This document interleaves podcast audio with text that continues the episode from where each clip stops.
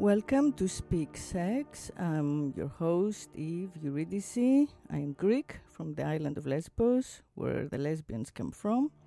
Uh, I am a writer. I've written books on sex, um, the Sex Files column in many magazines. I'm a multimedia artist with the same theme, female sexuality.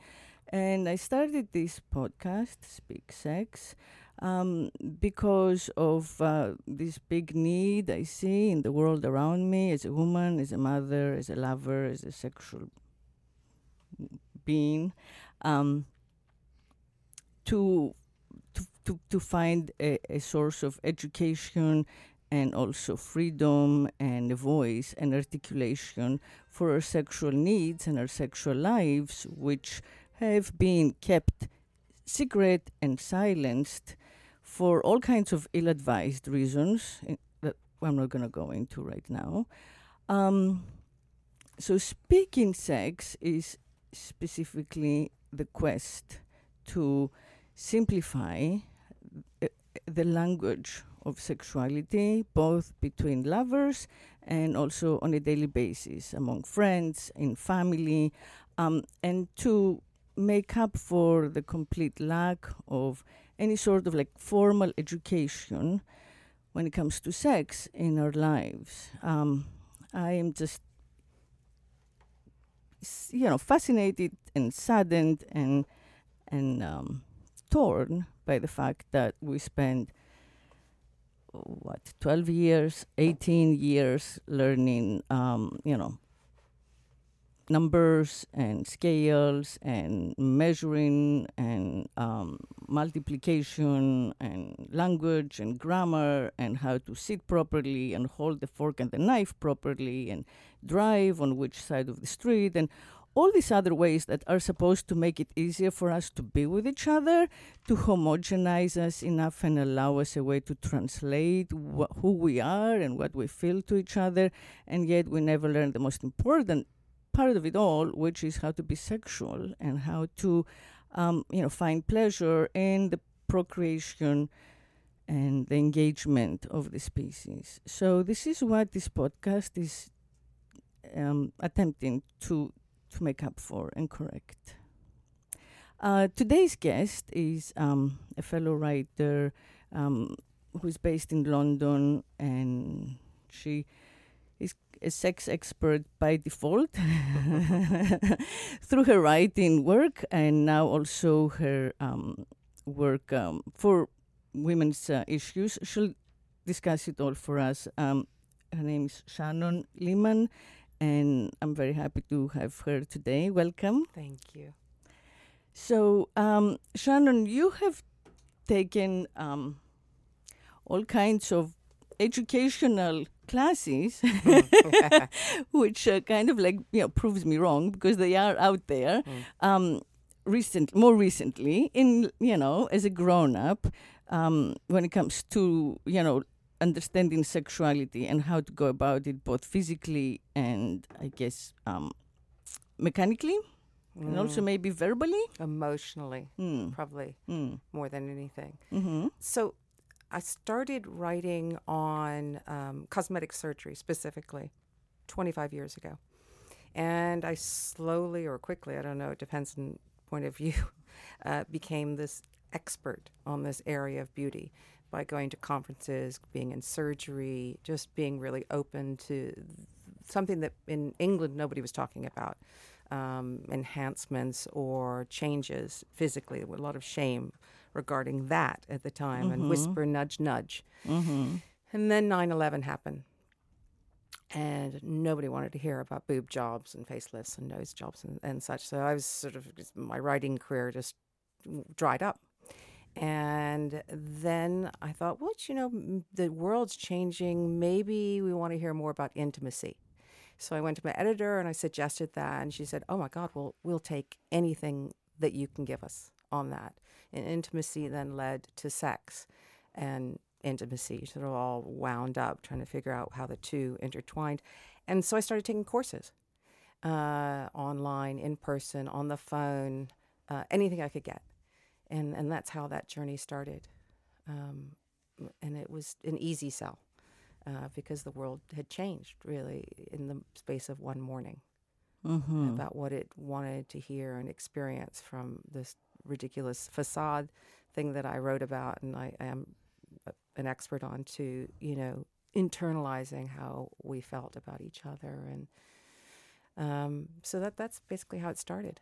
That's very interesting. Yeah. The connection to 9/11 is very interesting. You Yeah. know that moment of reckoning and um, yeah. Well, there's certain Looking- moments I think that we all remember where we were, the Kennedy, depending on your age, Princess Diana, 9/11. I Mm-hmm. don't know for anyone else, you know, listening right now what you, what a seminal moment was. Mm-hmm. um, and it was an opportunity to change and talk about something, you know, a little deeper. Oh yeah, yeah, totally. Yeah. Yeah. For me, I had never stitched before, and um, I was a writer, and and I was I had been an artist before that, and I always looked down on embroidery as like women's busy work Mm. that I did as a little girl with my mom and my grandma on the porch. Um, and then 9/11 happened, and I was just immobilized. There was nothing I could focus on. I was so shocked. you know, all my definitions shifted. Um, so the only thing that calmed me down was, uh, you know, looking to embroider again, and then it changed my career. You know, I became like a fiber artist for Wow. almost Isn't fifteen that years. It has exactly the opposite effect on me stitching because I feel like perfectionist when I'm, you know, and I worry about the holes, and that's probably you know part of my issue. Ever, you know, altogether worrying about the faults, as opposed to loving them. Mm-hmm. I mean, I- think there's you know several women that are listening right now were Catholics, and I, I whilst I love parts of my religion, it really it was, you know, fought a lot of the shame that came with that. So my personal journey uh, was about dealing with that, with um, the shame that Mhm. that uh, I experienced, you know, through, Mhm. from childhood. Yeah, the original sin. Mm. Yeah, that we That embody narrative. that narrative. God, and and and you, I was speaking to someone coming in about whether you know how if we assimilated that from our parents or you know from the nuns or I don't know what it is, but it's a constant battle for me, and if I've passed that on to my children. Anyway, so so this writing thing started with a woman that you probably know, Mama Gena. Do you know Mama Gena in New York? Oh wow! So this is the next person you need to speak to. Uh, she's got a school called the School of Womanly Arts, and she sees now thousands of people at a time. But when I saw her first in New York in her brownstone, which was a Pussy Palace, you'd go through the hallway and it was all painted dark red. It was sort of all supposed to be a vagina you were entering. And she did a, a, a whole lot of different classes, and I did them all. Mm-hmm. Uh, I did them with my husband, without my husband, as a courtesan, uh, a- online, on the phones. We did a lot of phone sex.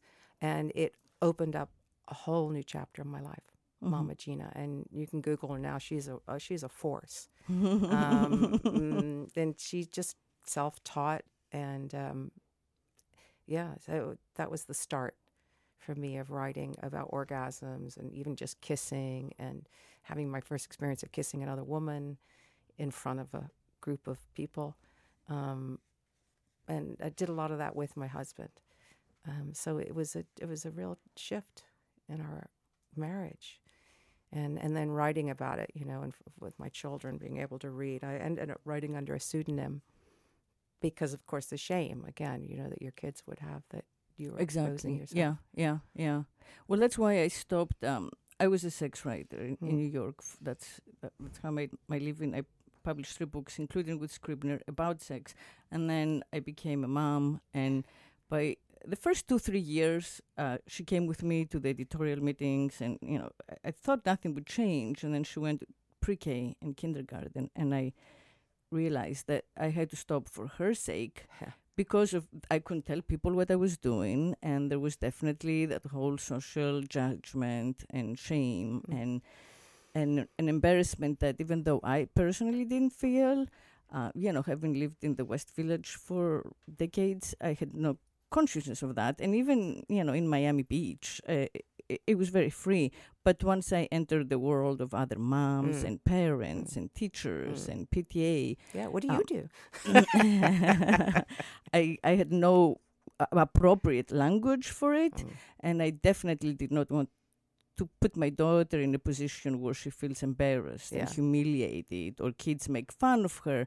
Um, but yeah, it it is kind of i- when you look at it from the point of view of logic, it's just inconceivable that we approach sexuality, which is one of the very few things we all have in common everywhere in the world, throughout all cultures, and which we need, you know, and, and we need to, for the species to go on, we need for us to be healthy and stable, and we approach that as something so negative and Mm. dirty. I mean, it just Mm. uh, Isn't it the- extraordinary? the amount of brainwashing involved. Well, interesting when I look back uh, about uh, my shame. Uh, I used to put a pillow over my head Mm-hmm. Mm-hmm. um, during certain acts mm-hmm. because I didn't want that scene, that pleasure. Mm-hmm. That's, I haven't thought about that in a long time. That I did that, and you know, why? When I was in my late teens, I was doing that. You know, so where did that behavior come from? But my son was at boarding school when I started this, and he wouldn't tell any of his friends that his mom was doing that. And then, of course, he couldn't help himself. And then, of course, I realized that all these boys were probably wanking. so, so it's a bit of pride in that and a bit of horror, I suppose. on my side. um, and then I became very open with them, and I felt really privileged that, particularly, my daughter came to me and asked me everything: how to give a blowjob, uh, what everything. My son asked me what an orgasm felt like, which I told him it felt like a really, really good sneeze because I thought he could relate to that. Um, and so they became more open. I had a lot of literature in the house, a lot of books that you know suddenly would disappear, and I realized all the teenagers were taking it and thumbing it. Um, so, so a very open household, Yeah, and yet yeah, still, yeah. perhaps my son, you know, later when he was, you know, a little older, didn't want to talk about it. yeah. My daughter, though, still is really open mm-hmm. with me, which I love. I felt privileged. Mm-hmm. But know. it's it is a real need. I mean, Mm. they don't all have the words for it, Mm. but definitely there is a need where they get to the age where they're hormonally motivated Mm. and they have no idea what to do. And they, misinformation. yeah, and then they just ask each other, and Yeah. they get their information from like slightly older siblings. Mm. and you know it's sad that what we call se- sex education is basically how not to get a disease. I Mm. mean, can you even What was your sex education? Well, I didn't have one because I went to school in Greece, and Oh, that was, there was uh, I was in an all girls school with like Yeah. religious schooling. I'm going to jump in and just Yeah. tell you a funny little story. Um, I found out about sex from Marcia Goodfellow in Shout a dark closet. no, she's probably not around anymore. In a dark closet, in a very kind of sneaky, secretive way. It was very odd. How old were you? Um, wondering if I'd gotten my period yet. Maybe not, but my mother never told me anything about sex. Well, we went to school together, Mhm. my friend here, Starr, Mhm.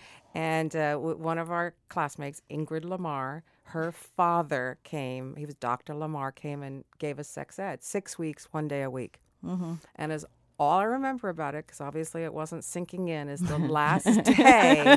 oh, it just makes my skin crawl. The last day, I put up my sat, my little hand, cr- plucked up the courage, and I said to Dr. Lamar, Dr. Lamar, Dr. Lamar, I understand what the hole in the front is, and I understand what the hole in the back is, but what's that hole in the middle?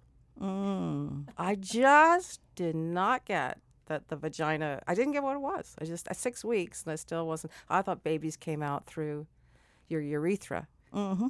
You know. Yeah, I me too. Oh, me too for and I said, okay. Yeah, me too. And then I went home Thank to my mother. You know, I had written a book about the vagina with the word vagina in every sentence. Huh. It got published in England by Virago. I went home to my mom, and she said, "No, there are only there are only two holes, honey. You're wrong. It's just the urethra and the butthole." That's what I thought. I couldn't figure out what that thing in the I'm like, middle Mom, was. no, no. How did I get here? How did I get here, Mom? Amazing. it's not the same passage. But was your mom awake when she had you? No, There you. Notably, Mine wasn't No. either. she was knocked out. Yeah. Was she awake when you were conceived? Yeah. Not either. No. well, you know, I think she was out of body, to be honest. I mean, she's the daughter of a priest. Right. Oh, her Oh, father wow. chose her husband. She was a virgin. She was 18.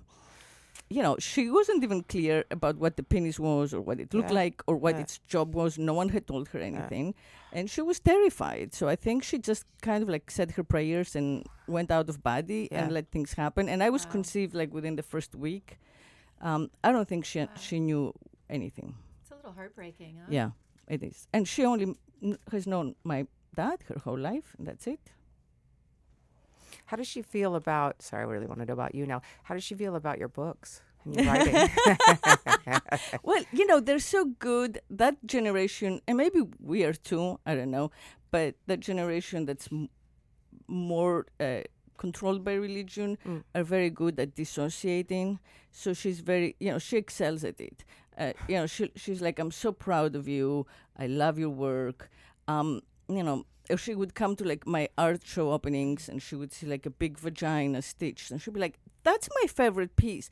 It reminds me of like a spider web. She did not have a concept at all that this was a, a pussy. It just didn't register. She, you know. Weren't they titled? So she's a perfect example Okay. of like the dichotomy. Yeah. No, they, she doesn't speak English. Uh, uh, uh. So it's you know she never had to read the books, Um because I, okay, I must admit I did not allow them to be translated in Greek. Right. Because So they've been translated in many other languages, but I was Why? just like no to the Greek to spare my parents there you go. and the There family. you go. That's it.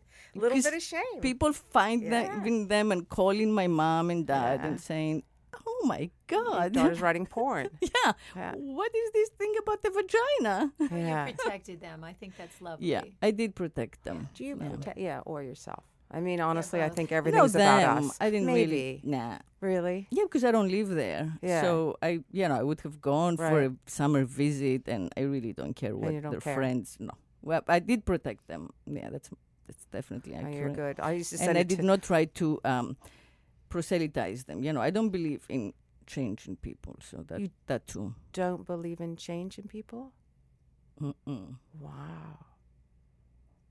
Mm-mm. I do. don't. I do. I think we become a greater example of what we are as we grow older. But I, I do. I do because I've seen transformation in myself. And oh you- yeah, me too. Me too. I believe in our own self change. Oh. I just don't, you know, like to take it upon myself Right. to change another. That's. Yeah. I absolutely believe that. They'd have to Yeah. be ready. They'd have Yeah. to want. You know, Yeah. Somebody Exactly. wants to know. Absolutely. Yeah. It's But not your job or Yes. Right. responsibility. yeah. I've lived with a, a lot of alcoholics. Uh, and I love myself an alcoholic. Um, and it's True, true. ladies and gentlemen. That's a great short story Oh, title. my Or God. maybe novel. I think I They're- might too, yeah. actually. They're fun until they're not fun. Yeah. Um, exactly. But I don't feel responsible to change any of them. It's not my story. Yeah. It's not my story, you know. But it, Mhm. obviously, my story to find one. I Mhm. grew up with one. So they say that if you're the child of some an addict or an alcoholic, whatever the story is, that because you're being held by that person, that smell becomes mother's milk, Wow. and so you recognize it, you smell it in a potential Mhm. mate, and then that's Mhm. home Yeah. For you. Oh, I hear that. You know, Yeah, it's very. It, it's clearly very edible. yeah. You smell that kind of like Yeah. manly sweat mixed with scotch, or It is a and you're particular like, smell. ooh, love. Oh my God! Yeah, that's home for me. So yeah, and but I don't feel responsible for it. Right. Um, Yeah, I agree. And I also just, you know, resent the whole missionary approach. Uh, you know, again, that starts from Christianity. yeah, so I want to make sure that I don't in any way practice that, you know, that I don't take it upon myself to say, okay, what I think is right Ah. and you're wrong. So you have to change and, and you know, Yeah. and, and practice what I think is best for you. I stay away from that Well, judgment. uh, certainly Starr and I have talked about that. About it's never the message; it's the messenger. Something you know. So about how you get across a message. You know what I'm referring to, in general about about beliefs, and um, And you embody it. yeah, And that's, Yeah, you and that's it. nice. Yeah. Yeah. yeah, but not pushing your beliefs so hard that you can't hear anything else because that's yeah. a form of um, Well, and it's, it's als- censorship. yeah. yes. And Yeah. it's the judgment part that's so difficult. I personally struggle with this because I always feel like, well, I know the better way. Yeah. And I do it especially with men, and I find it to be really, really destructive. And the older I get, I really try and sit in the your behavior is information for me, and then I get to choose how I go forth with this person, as opposed to don't behave this way, behave this way will be a better way to be. Mm. We all think we're right. Yeah, That way. we? Yeah. Um, so, so, so I'm just going back to those courses. So, um, there's a couple that you might, I'm sure you know, out of California. That's Bodanskys, but uh, Mhm. anyway, they've written lots of books, and they were represented on Sex in the City as the older couple. They go and have a class with the girls and orgasm, and there's the uh, books called Extended Massive Orgasm. So I had a lot of that around about these one-hour orgasms, and I watched them doing it. Talk Okay, about so that, 'cause describe it in detail, oh please. Oh my Tell- word! Tell So everybody. the I've forgotten her first name, but Bodansky. The it's a couple, and she's quite a bit older than her husband, and so she was an older woman when I was watching her. She must have been in her seventies when I was observing her, and she lies on a table. Her husband sits next to her, and she's naked, and there's a video camera usually very close to her vagina, and all of us in the class standing around watching this thing as he rubs her and he rubs her to orgasm and then she orgasms through the, the we were there you know at least an hour so she orgasms through this while it's all explained and videotaped and the engorgement and the the orgasm and the peaks and troughs and such so it's um And then do you each turn take turns to Well, orgasm her?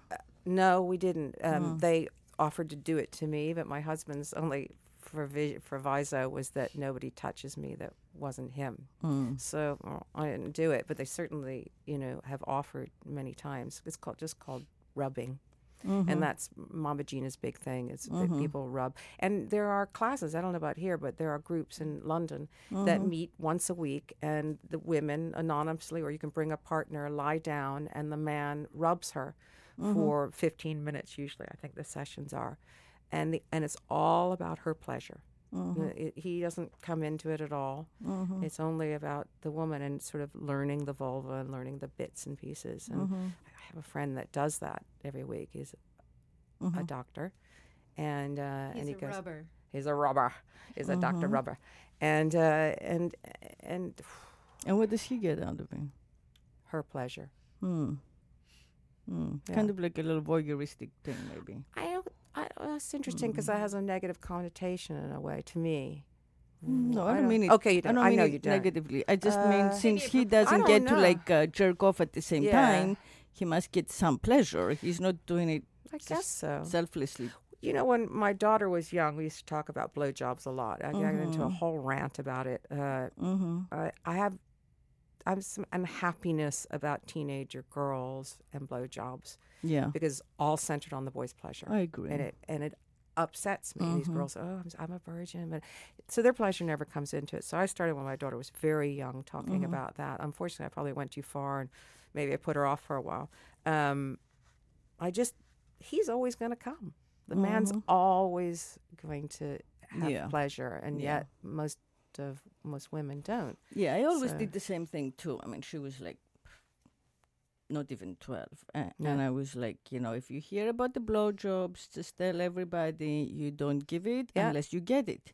You give it after you get it. That's what they I eat said. you out, you eat them out. We're on the same and square. page. We're so she's heard this like th- yeah. Yeah. tens of thousands of times. It's That's like second brilliant. Brilliant. nature. yeah. I said it's all about your pleasure, honey. Yeah. Don't worry about them. They're Yeah. taken care of. Yeah, but, done. you know, you just both. You you know, you reciprocate. Yeah. Yeah, well, we, I was in the we- feminist stage. It's all about her. But, you know, because I know they're Yeah. always going to take care of But you know, there is in I don't know what they have in England, but there is something in America. I actually did attend a, c- a couple of meetings. Um, um, there are two different groups, but basically one is the oh my god yes, um, and by now it's kind of like a Ponzi scheme. I mean, in my opinion, because they charge like five thousand dollars, you know, eight thousand dollars, and you you know take these seminars, and it's extremely clinical and extremely organized um, they have these gorgeous girls, you know, in in outfits a little bit, you know, in, in, in my opinion, it's a little bit like the, you know handmade handmaidens. Oh wow! but they they don't think of it that way. But it feels like that, um, and they um, teach. They give specific instruction as to how to uh, stimulate the clitoris manually. hmm Um, so they have they sell their own pillows, they sell their own boosters, they sell their own little um, you know blankie. So you have to follow the exact Mm. protocol Mm. in order to kind of separate it from let's say free sex. Mm. And the idea is that this way the woman is not getting ad- taken advantage of, or you know you don't get like creeps in there or whatever because everybody has to pay. Um, but it, the way I experienced it, it's extremely clinical, and I don't see why it costs so much. Like Mm. I feel like it should just be a free service. Mm. Mhm. Um, Business. My, Gena's the and- same way now. And and then they are supposed to have um, groups so that once you graduate and i don't remember the exact stages but it's like stage one two three and then you're ready and then um, in at least the main two centers like new york la um, they have places safe places where a woman can go and the man uh, will men any man will go and meet her and stimulate her um, I just find it too neat. I, I, you know, to me, it takes again sex into a direction that's not, uh, uh, that's too prescribed and Mm. too controlled and too limited. Um, because if the, yeah, if the woman wants to get eaten out, she can't. It's against the rules Mm. if the guy wants to, you know, gets a hard on and wants to tell her, "Do you want to do something for me? Like, give me a hand job." Mm. It's against the rules, Mm. um, and they call it meditation. It's a, it's om, it's an org- orgasmic I meditation. think this is the same group I'm referring Right. to in I London. think so too. Yeah. um, How would you do it? How would you, in your ideal world, have a, a school for sex or intimacy?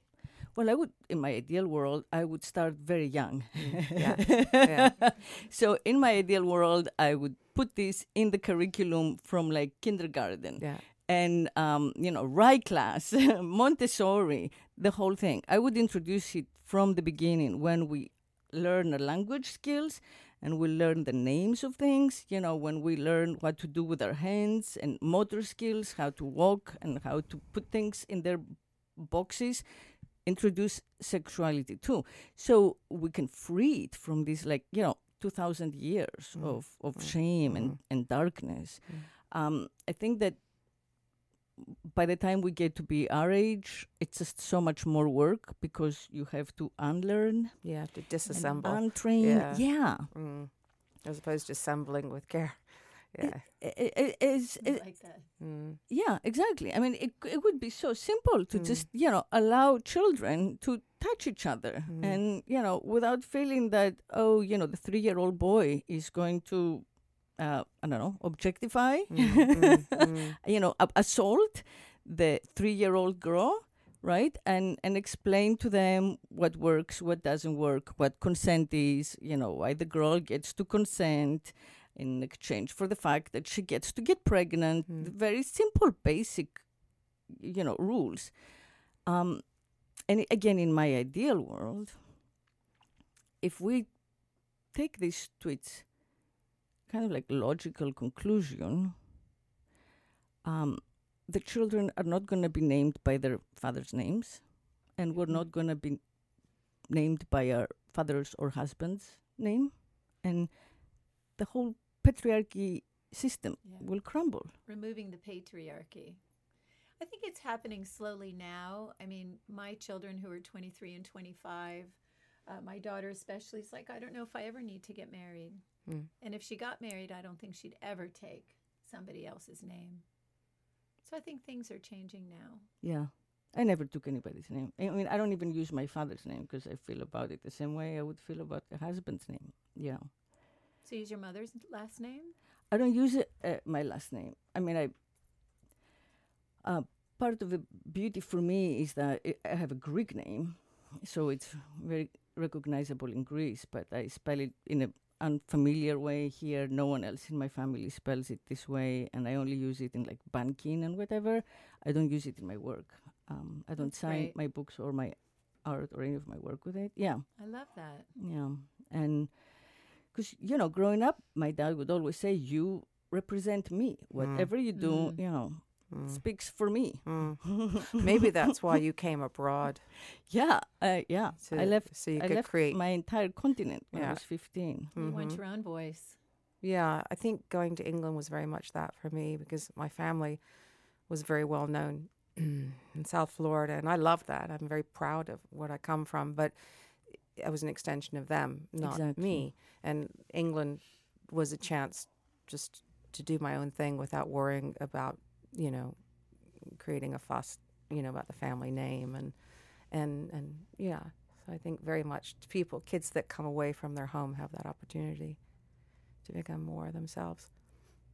Um, but the sex thing, on interesting, was under my maiden name, uh, and my husband did wasn't happy about it. He really wanted his name. That took me took me a long time to to to bend to that, to to using. Interesting. Um, yeah. And then it meant more to him than it did to me in the end. So, you know, it's all about compromise um, in a marriage. Um, I had a very happy marriage, but these courses were a lot of lot of it. I'm a widow now, Oh, and uh, it's it, it yeah. Um, it it really sparked our lives. You know, it was an opportunity, and it wasn't him. I really take co- total responsibility for problems that we might have had uh, about communication because I wasn't taught the words, and then I was said the words were shameful. Um, and I realized that men, I really believe, want to give pleasure. They really want us to be happy. I think for the most part, we just have to express how that, you know, how to do that. Exactly. you Yeah, know? yeah. That's it. Basically, you know, I feel that we have to tell them. And that's hard. First off, know what you want, Mm-hmm. and then be able to say those things out loud without shame, and then accept them, or not if they don't do them, accept that. You know, you've told them and they still don't do it. Um, Yeah. But I, I- found once I said w- what worked for me, oh my God, it just opened up a whole new area. And wh- I've kn- known my husband since I was 20. I met him when I was very young. And he was, in the, by this stage, I was in my late 30s, probably almost 40 by the time I did these, these uh, classes. And it would just, it was a whole new area of our lives. We fell so much more in love. And um, Oh, that's went- amazing. yeah. That is so well, you knew him. Yeah. He yeah. was super charming. yeah. He Um, was. he was a dude. So it really did change your sex life. completely changed things. I mean, it was a 180 um, mm, because because of me. Mm-hmm. You know, Yeah. I mean, he was all he was always willing. I was just, you know. that- Well, I learned, and this is interesting. Again, I've, I mean, I looking back, I learned how to say to describe sexual Mm. things from all the you know subcultures, the the tiny sexual subcultures that I wrote pieces on, you know, for Spin magazine. Mhm. So I would go to San Francisco and hang out with like lesbian women who liked cutting, that they would orgasm, you know, by cutting, or um, you know, S and M, different types of like S and M um, and dungeon. Uh, sexual lives, or you know, cross dressers, or whatever. It was an endless. um, but but they had words for everything, and we don't. Uh, The heteronormative vast majority, we don't have any words. You know, we we assume that the guy will come like fully knowledgeable and equipped because he's got the penis. because he's got a penis, yeah, Right. Right. and Yeah. by by Yeah. virtue of this penis, and he's done it a few times, yeah, yeah, right, okay. and he knows how to please us, and th- we just have to lie there yeah, and be willing. Um, so, but like even the gay culture, but especially these, you know, m- m- smaller uh, sexual subcultures, you know, the, the further you go from the dominant sexual, you know, Heteronormative. het- heteronormative culture, the more words they have for It's everything. like such a brilliant observation. I absolutely never thought of it that way, but I can see it 100%. Wow. 100%. Exactly. And they negotiate because, again, there's so few of them. So it's not like, you know, they have to find someone and then they sit down and they negotiate. They say, you know, this is my hard limit, this is my soft limit, this is what I like more, you know, and they call it a scene, and they describe what they're going to do before they do it. Which And is we such have a turn on. Nothing in like it. I know, right? Yeah, that is turn uh, off, right? on. No, On. describing I think it's it. on. turn off. Oh no, it's a total turn on. The first time I I, think it's a kissed turn a woman in front of, I, I kissed. I, it was she was an Israeli soldier, former Israeli soldier, Ooh. and uh, was hot. I know. And I, you know, even though I'd gone to girls' schools, I'd never had a scene with a girl. And so for this course that I Although was we taking, had classmates that did. yeah, we had we Yeah, certainly gay classmates that, although they may not have been out at the time. Right. Um, it, it was a men's course. That I was a courtesan, and there were thirty guys taking a day's course about how to pleasure women, and um, and I was a courtesan in this course. So I walked around in my skimpy little balcon bra and a g-string and a long gown all day, serving these guys. And uh, in the afternoon, I was asked to kiss this woman to show men how to kiss. Just just the beginning of the kiss, not the kiss itself. Just like how to how to if you put your hand down just like this instead of going like this, you just just going up to it, you know. And uh, I never kissed a woman. Anyway, this woman, before we had our kiss, she said, "We're going to do this negotiation, I guess, and, and we're going to talk about it before I kiss you." that rocked my world. You know, I just, I mean, it was an incredible experience. Her just talking me through what was going to happen to me on this stage. And it was much more exciting than the actual kiss, the talking about it. Exactly. Um, Yeah. And boy, you could have heard a pin drop when we did it. We were up on a little stage in our underpants doing this thing, just trying to, and we actually never really had much of a kiss, but it was the whole pulling in, pulling out, eye contact, you know, like a negotiation, a dance. Mm-hmm. The mating dance. Don't you both find that a kiss is so absolutely so personal? I mean, I find being kissed and being turned on by a kiss so powerful. Oh, Even more than intercourse. You know, Agreed. Yeah. It's just yeah. It's more intimate. it's so much more intimate. Well, it's so interesting that prostitutes, you know, have sex without kissing. You know, that's, Right. that's right. interesting. Um, yeah, and how you can be so turned off as well. Oh, So that's what this afternoon there. was about. Was Yeah. you know, not what's right or wrong, but but you know how to read it, your partner. You know how to be slow and uh, you know that. So yeah. Um, and these guys were so grateful. So the, one of the things this woman talked about was having a, a course for teenagers, but it was a licensing issue for her. Um, she, we wanted to start classes sort of for 16 year olds, so you know could start somewhere. But she just, and I would have done anything to get my son on that course. Yeah. My my boy, you know, Mhm. because why should they know? We don't even know what we look like, for the most part. Why would a boy know what's inside the package? You know, inside. Nobody knows. Nobody knows anything. Yeah. And now the boys are at even greater disadvantage than before because Yeah. they still know nothing and they have except porn. they can always be accused of rape and they're not sure how to tell when when is what and um, you Mm. know they they they get they are all defensive Yeah, so I have a friend that's a producer um, in LA, and she said the thing you do not want to be right now is a straight white man in Los Angeles. mm-hmm. Uh, they're terrified. They're terrified of going out, and I'm not saying it's anyone's fault, but I think yeah, the the we're, we're all so unsure. well you know they are all sexist pigs by definition but no i mean they are but we have enabled Tell that it, sister. Tell it. right? yeah. But we are enabling that and we are giving it permission, so mm. we can't go both ways. Mm. That's just my feeling.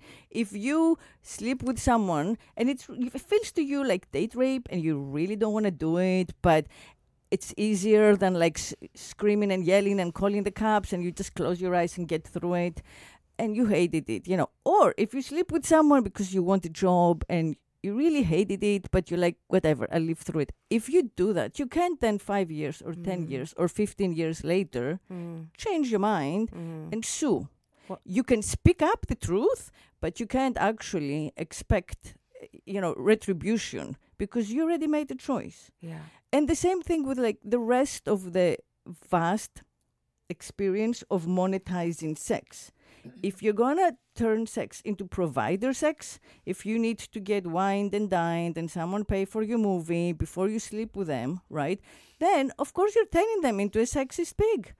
Y- Like if you want somebody to buy you shoes and purses because you're you know giving them sex, then you're participating in this system. You know, like we can't get we can't have both Mm. either we become equal sexual partners and you know again by example we show men how we want respect and we respect them back and this is just about the sexual pleasure and nothing else or you know we enable them to be you know sexist in Mm. their treatment of us Mm. and then you know keep quiet about it Mm. Well, I don't know. I think, um, and I'm going to kind of fall back on um, my very strongly feminist daughter that Shannon knows well. I, I think there is a period of time before women understand um, really what they can and cannot do. They may be young and not have the experience or the words or the personal strength to stand yeah. up. So I don't think it's always so black and white. I think in some cases women do feel completely intimidated and they're just not strong enough. I I can't in that instance kind of blame the woman. I mean, I think for any of us, I think we're all pretty well educated on this subject. And yeah, I mean, if I did, then I i'm would not sure what you're what's what are we, like, give me an example of what you're saying blaming Well, um, okay, so there's this young woman I know who in high school felt pressured to have uh, sex, and not intercourse, but kind of early-ish sex with a boy. And he pressured her, and she felt really bad and icky about it, but she didn't have the way to stop it just because of her own insecurity. And just recently, this boy approached her, young man, and said, I hear you've been saying some things about me. And she had discussed this with other friends of hers who knew this young man. And she was really afraid to have kind of the confrontive conversation because at the time she really did feel like she didn't have a choice. They ended up having a beautiful conversation about it. And he said, You were right. I did pressure you, and I knew it was wrong at the time. So, you know, I think that's maybe one example. Of course, she was young, so it's, you know, but I think I can see it happening with um, women not so strong, not so educated. You know, we, we live in a No, I think it where happens there's so to- many to different all of us. All Yeah. of us. and I'm, and I believe that it's good to talk about it Abs- Mhm. must. even yeah. 10 20 30 years later Mm. i'm just saying that um, the issue with hollywood Yeah. is um, suing and money. yeah. and- Mm-hmm. where and which again if if it's within the stretch of the legal limits it's great because Right. the more publicity the more you know we talk about it the more all of us right. Mm. are informed Mm. about what is okay and what's not okay and we kind of respect our bodies more Mm. and we i think like unite with our bodies more Were you not very careful with your daughter when she was growing up about situations you put her into? I know I was not wanting to. So uh, my son had uh, impetigo, and I was in America, and I took him to a pediatrician. And the moment I walked into that pediatrician's office, it's like I'd hit a brick wall. All this, I'd had a bad experience when I was 13 in that pediatrician's office, and I totally blocked it and it came and I blocked it not only for myself, but I certainly hadn't told my parents that this guy had molested me, that this pediatrician had molested Wow. me. The very same. Yeah. Wow. So uh, it was just uh, uh, so you know I, I that you know as a result I, I I was very aware of my daughter being in positions or certainly talking to her a lot about speaking up or you know telling me anything whenever she was uncomfortable. So it is important for us to oh absolutely Yeah. i never left her alone with No. a pediatrician No. Well, my our parents, you know, I was getting my ears pierced. You know, my parents didn't think anything. Mm, and my mom, when she was uh, just before she passed away, I talked to her about a lot of things to do with um, religious, some religious people, and things that she came out with of her own experience that none of us had ever talked about. Very similar experiences with the religious. And it's such a shame, you know, things we should have told our mothers or our mothers should have told us. And now, we're hopefully, we do. You know, ex- Yeah. yeah, Yeah. talk about that and not make it so shameful, not Right. our fault, or you know, because most of these people are intimidating us, aren't they? Because they're in Power. Powerful It's a power position. position. Yeah. Well, I wish I'd done a better job. Oh. My daughter. I Oh. do. Oh, she's the truth. an incredible girl. Yeah. Can we draw a line under that? Because I mean, she's an amazing woman. I think uh, all of us, uh, you know, have been raised incredible, incredible, because they're on our shoulders. Our children, they're definitely standing on our shoulders, and we on our mothers. Um, Oh, that's so lovely. Yeah. Really? It's beautiful. metaphor. Yeah. mm. Anyway, Yeah. Well, hopefully, if we make it more conscious, you know, I think that's the ultimate Mhm. goal to make sex more conscious mm. and less, um, you know, like unaware, much more aware and conscious. And then we can change, you know, we can change everything. that's your message. I can really hear that Yeah. about Yeah, I love that. consciousness, education. Um, it's so interesting. Just part of the conversation. You know, not Yeah. nudge, nudge, giggle, giggle. Right. Um, yeah. Mm. and also kind of you know unite with ourselves because i i think that even for me there was a moment when i realized yes i was a feminist and i was i identified as a post-feminist Mm. you know whatever i mean i had these ideas about you know my my own agency and freedom and power over men and i was always a top um but um What do you mean by that? I mean, I was the, I, I like, I, I like to be the, ma- the the one in charge, Right. In sex, Right. Um, Dominant? so yes, Right. I was always the dominant one, um, and was willing to do anything so long as it was dominating. so I, th- you know, so I thought, oh, I'm like a liberated woman, and it took me so many years until recently to realize that in a way, I continued this dichotomy because I was not connected with my body. It's it's almost like I was pimping my own body for Mm. my own pleasure, right? So like I would have sex and then like look in the mirror at my body and that would turn me on or um so I wasn't me like I wasn't me. Yeah, you were a know, I wasn't integrated. Right. Yeah, I was still a yeah, character. yeah. Character in your own. Isn't interesting? Because if I'm honest, I, I I'm the reverse. I, I and maybe that's in life too. I love being led. I mean, I want to say, but I love being taken care of. Starr Wolf tell you that. I love being taken care of. Um, yeah, no, I love I love the dominant. I like But Yeah. it's disassociative. Again, back to the word you used to describe your Right. mother. Yeah. It's this Yeah. detachment. In fact, I find the best sex is when I'm able to integrate myself. And most of the time, I see myself having sex.